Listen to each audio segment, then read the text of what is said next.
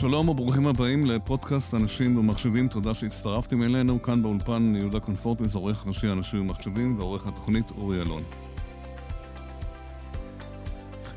אנחנו ממשיכים לעסוק גם בפרק הזה בנושא של משבר האקלים, וכיצד תחום ההייטק, המחשבים והתשתיות יכול לסייע לצמצום פליטת גזי החממה. לצורך כך נשוחח עכשיו עם שירה לב עמי, שהיא מומחית לטכנולוגיה סביבה ואקלים.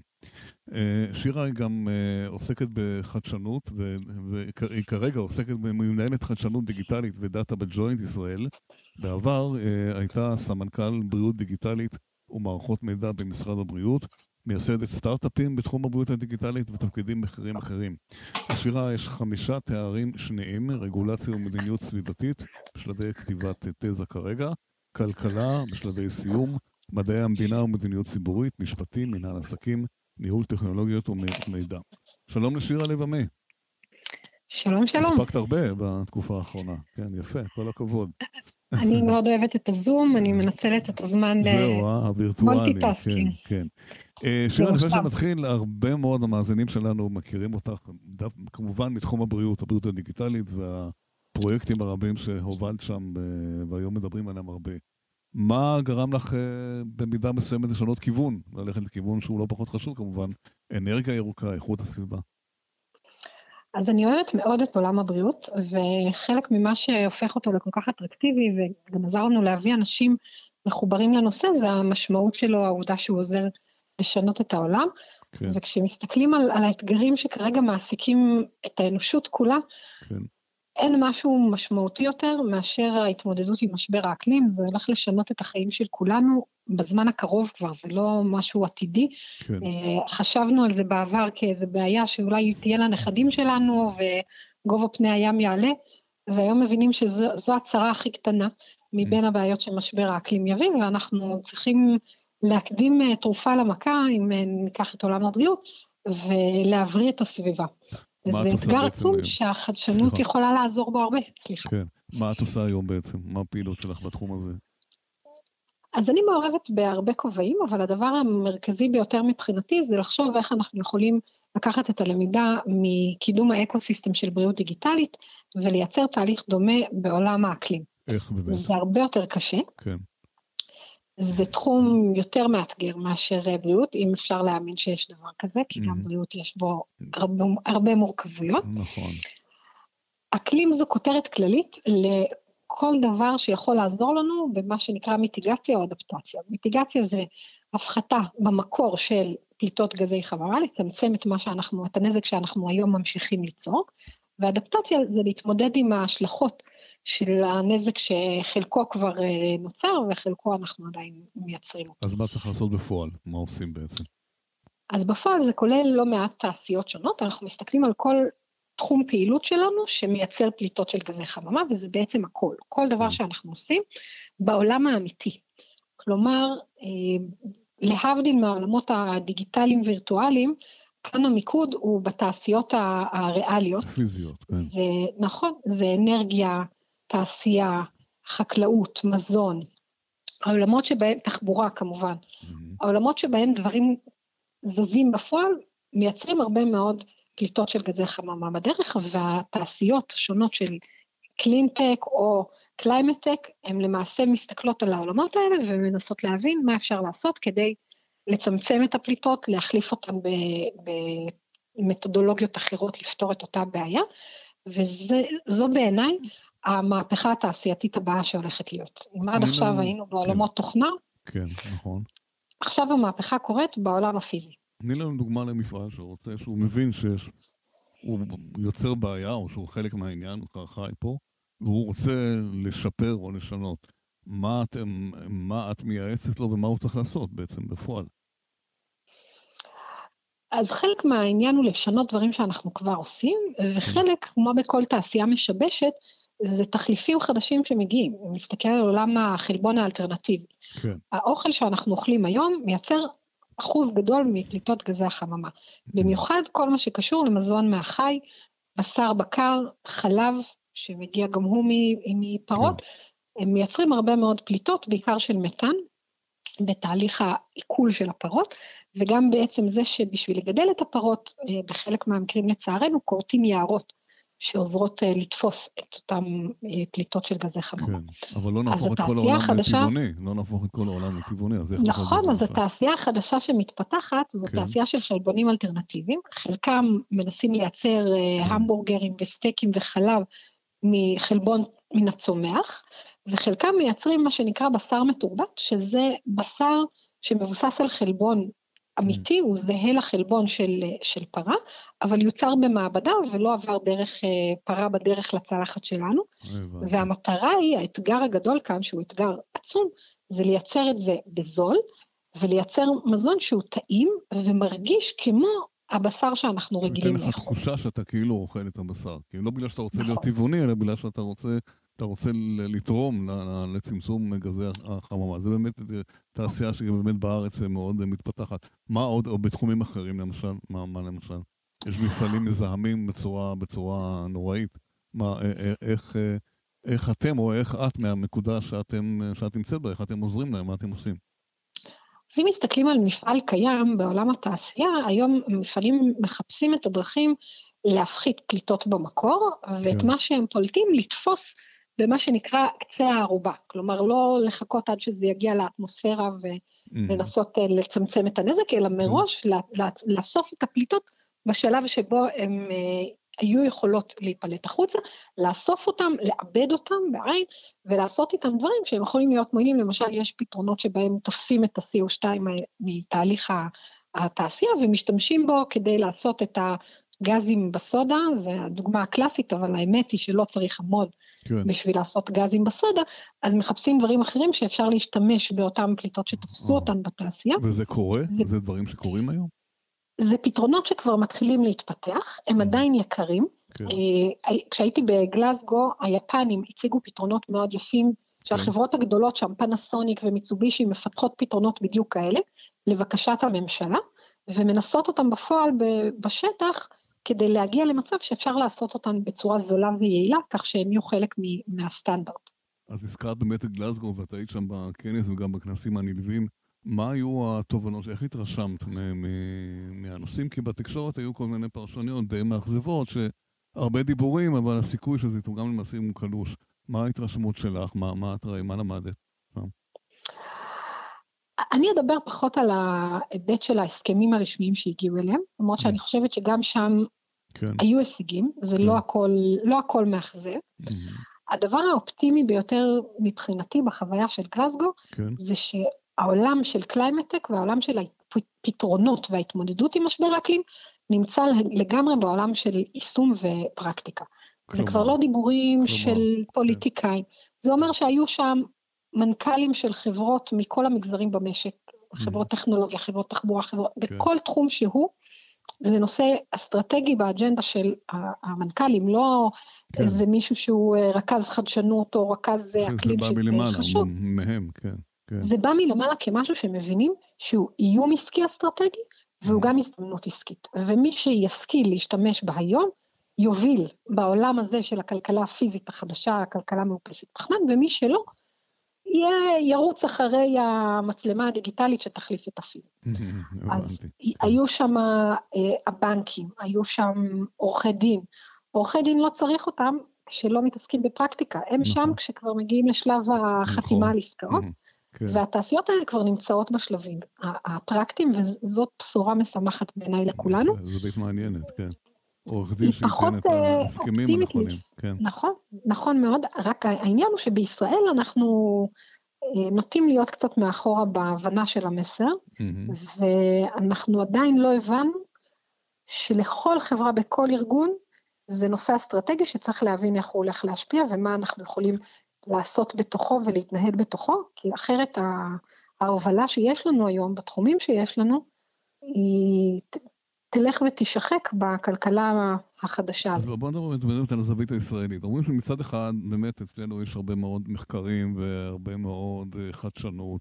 פחות מיישמים, כי הממשלה לא כל כך תורמת, עדיין מעורבת בזה. מצד שני, ברמה הגלובלית, אנחנו מדינה קטנה, אחוז קטן, כלומר, מה אנחנו כבר יכולים להשפיע על העולם. אז ההשפעה שלנו רק בתחום החדשנות. איך את רואה את זה באמת? ומה משהו השתנה גם ברמה הלאומית והדברים האלה? איך אנחנו יכולים לסייע בנושא הזה? אז היעד המקומי הזה של לעמוד באותן שאיפות, ביעדי הפחתת פליטות המקומיים שלנו, הוא חלק מההתגייסות, והוא חלק ממה שעוזר לנו להבין את הבעיות, להבין את האתגרים, לנסות פתרונות. האמירה שאנחנו קטנים מדי כדי להשפיע, היא הייתה נכונה אולי לפני 50 שנה, אבל ישראל היום היא כבר לא מדינה כל כך קטנה, נמצאת בערך באמצע בגודלן של מדינות, צריכת האנרגיה שלה והפליטות הן מעל הממוצע, ובאופן כללי, בערך שליש מהפליטות בעולם מגיעות ממדינות שהן פחות מ1% מהגלובלי. זאת אומרת, אם אנחנו נשאיר את הכל רק לגדולים, אנחנו כאנושות לא נצליח להתמודד עם הבעיה הזאת. אנחנו חייבים את כולם on board, כולל ישראל. וזה החלק האידיאולוגי. מה אנחנו צריכים לעשות? מה מדינת ישראל עושה, תעשה או עדיין לא עושה? אז מדינת ישראל נוטה להיגרר אחרי העולם בהקשר הזה, או לפחות אנחנו מנסים להשלים את הפער בשנה האחרונה. רוב מדינות העולם העבירו חוקי אקלים שהגדירו יעדים, אנחנו עדיין מדברים על חוק אקלים, אבל אולי הוא גם יקרה. רוב המדינות גם הגדירו תוכניות אופרטיביות, איך הן מגיעות למה שנקרא נט-זירו, שזה לא אפס פליטות, אבל זה אפס נטו, כלומר נשאר איזשהו קצה, ואת הקצה הזה מקזזים באמצעות, למשל נטיית עצים, או פרויקטים אחרים שמאפשרים להגיע בסך הכל לאפס. יש לנו תוכנית אופרטיבית שהממשלה העבירה בהחלטת ממשלה, יום לפני שמשלחת השרים נסעה לגלאסגו, אז זו כבר השפעה חיובית של הוועידה הזו בעיניי. ובהיבט החדשני, ההשפעה שלנו יכולה להיות הרבה הרבה מעבר ל1% שלנו בתוך הסיפור הזה. אנחנו יכולים לעזור לכל העולם לעמוד ביעדים שלו. אם מכאן יצא פתרון אחסון האנרגיה של שמירת אנרגיה מהקיץ לחורף, זה עוזר לא רק לנו, זה יכול לעזור לארצות הברית, לאירופה, להודו ולרוסיה. ומה לגבי סטארט-אפים? הרבה סטארט-אפים שלנו שיכולים לסייע, יש להם עידוד? יש היום הממשלה מסייעת להם בדברים האלה? חושבים שאנחנו יכולים לסייע גם ברמת החדשנות, ברמת בכלל לכל העולם, לא דווקא לישראל. אז הממשלה שמה את הנושא הזה כאחד היעדים שלה, והנאום של בנט בגלאסגו התמקד בהיותנו אומת החדשנות אקלים, שזה צעד חשוב מאוד בעיניי, זאת התחלה משמעותית. בפרקטיקה מאוד קשה להיות סטארט-אפ בתחום האקלים, וזה לא נהיה קל יותר. החסמים הם מאוד גדולים, עם כל סטארט-אפ תמיד קשה לו להצליח, ותמיד האחוזים הם נגדך וסיכויי הצלחה הם פחות מ10%.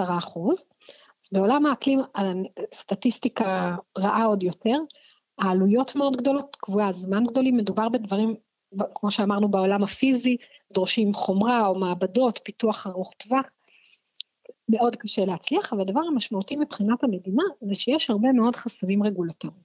מאוד קשה לסטארט-אפ כזה, להצליח להשיג את המטרות שלו.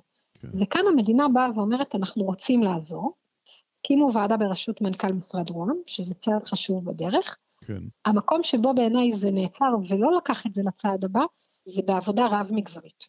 וכשאנחנו בג'וינט מנסים להתמודד עם אתגר, שנקרא אתגר מערכת, הדרך לעשות את זה היא להביא סביב השולחן את כל בעלי העניין, את משרדי הממשלה, יחד עם רשויות המקומיות, יחד עם אקדמיה, עם הגורמים העסקיים, עם החברה האזרחית, וכולם ביחד יכולים לעזור להבין הרבה יותר טוב את הבעיה, ולמצוא פתרונות, שהן פתרונות טווח קצר, לא בעוד 10 שנים, אלא בחודש הבא. ויש סיכוי כזה לדבר כזה לעשות? אז אני חושבת שזאת שאלה, איך הממשלה תבחר לקדם את הנושא, אם היא תלך על ועדה שמייצרת דוח, או על צוות עבודה שמביא את כל השותפים, ובונה פתרונות אופרטיביים כדי להסיר את אותם חסמים רגולטוריים, ולתת רוח גבית לסטארט-אפים של חדשנות אקלים. בוא נדבר, דיברנו על תעשיות ותעשיית ההייטק, יצרני החומרה בעולם, וכמובן גם הדאטה סנטרים בישראל, הם גם מזהמים לא קטנים, משתמשים הרבה באנרגיה. מה הם יכולים לעשות? מה מומלץ לעשות? מה קורה בתחום הזה? מה את יודעת? אז דאטה סנטרים הם אכן אחד מיצרני החשמל המשמעותיים. יש חילוקי דעות עד כמה זה יהפוך להיות גורם מכריע, יש הערכות מאוד שונות ההערכה היום היא שדאטה סנטרים צורכים בערך 1% מצריכת החשמל, אבל בהערכות העתידיות זה עולה אקספוננציאלית, ובתרחיש הגרוע מגיע ב-2030, שזה עוד רגע מעבר לפינה, לסדר גודל של 20% מצריכת החשמל העולמית, זה מטורף. זה תלוי כמובן בגידול הביקוש, לדאטה סנטרים ולכוח עיבוד ומחשוב ורשת, אבל גם ביעילות של הדאטה סנטרים עצמם ובמה שהם ידעו לעשות. ההשפעה של אותה צריכת חשמל על פליטות תלויה בנצילות של השרתים ושל המבנה. רוב החשמל הולך מהפעלת השרתים, מן הסתם, ומקירור.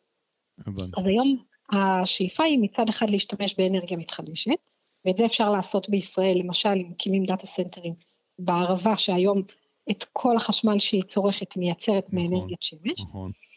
במקומות אחרים בעולם גם מנסים לפתור את בעיית הקירור, באמצעות שימוש בקור חיצוני, למשל לשים דאטה סנטר באזור קפוא, ולצמצם את הצורך בקירור השרתים והחום שנפלט מהם, היו גם ניסיונות לעשות את זה מתחת למים,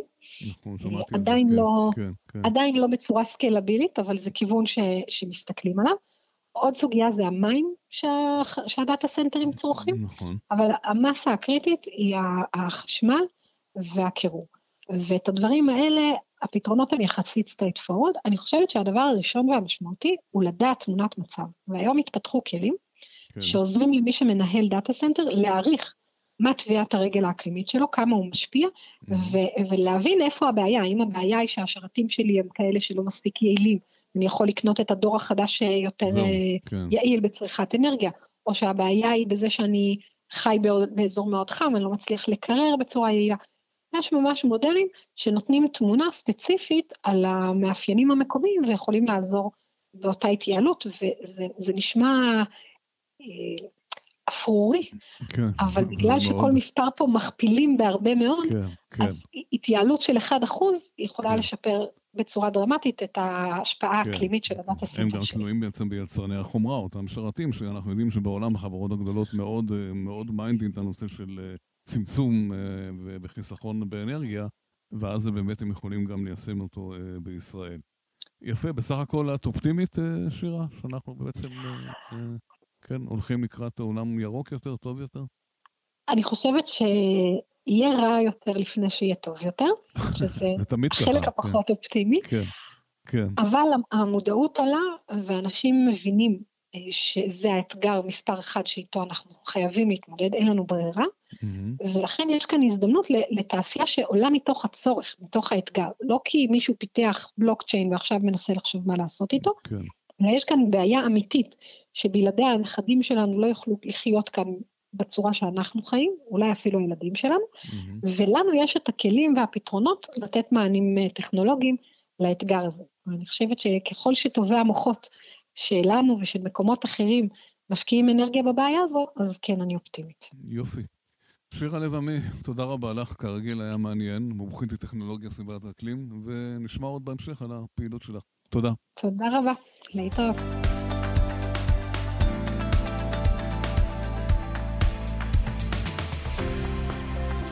עד כאן הפרק הזה, תודה שהזנתם לנו, אנחנו מזמינים גם באפליקציית ספוטיפיי, בגוגל פודקאסט וכמובן באתר של אנשים ומחשבים, להתראות בפרקים הבאים.